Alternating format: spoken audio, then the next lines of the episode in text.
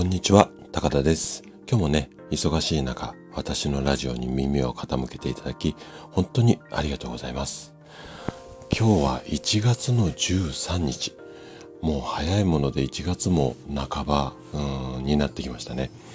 なんかついこの前初詣に行ったばかりなのにもう1月も半分ぐらい過ぎているという感じでなんかうかうかしてるとねまた1年終わるの早いですねって言ってそうな自分がいるんですがなのでまあ日々ね一日一日を大切に、うん、過ごしていきたいなというふうに感じています。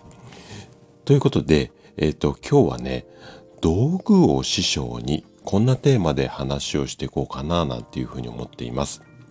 で、今日もね、50代の君に伝えたい50のこと、こちらのシリーズでお伝えしていくんですが、このシリーズはもう一人の自分に50代の自分が話しかけるという、まあ、ちょっと一人語りみたいな、うん、形で話を展開していきます。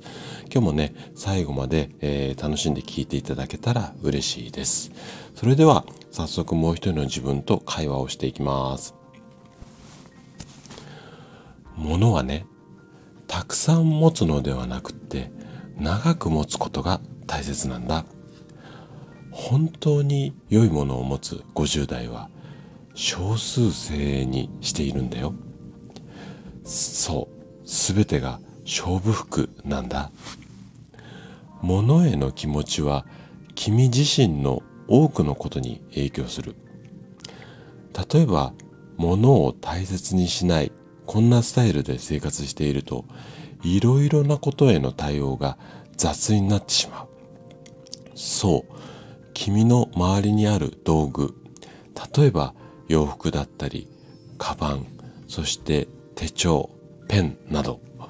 は自分の所有物ではなくリスペクトする師匠なんだ。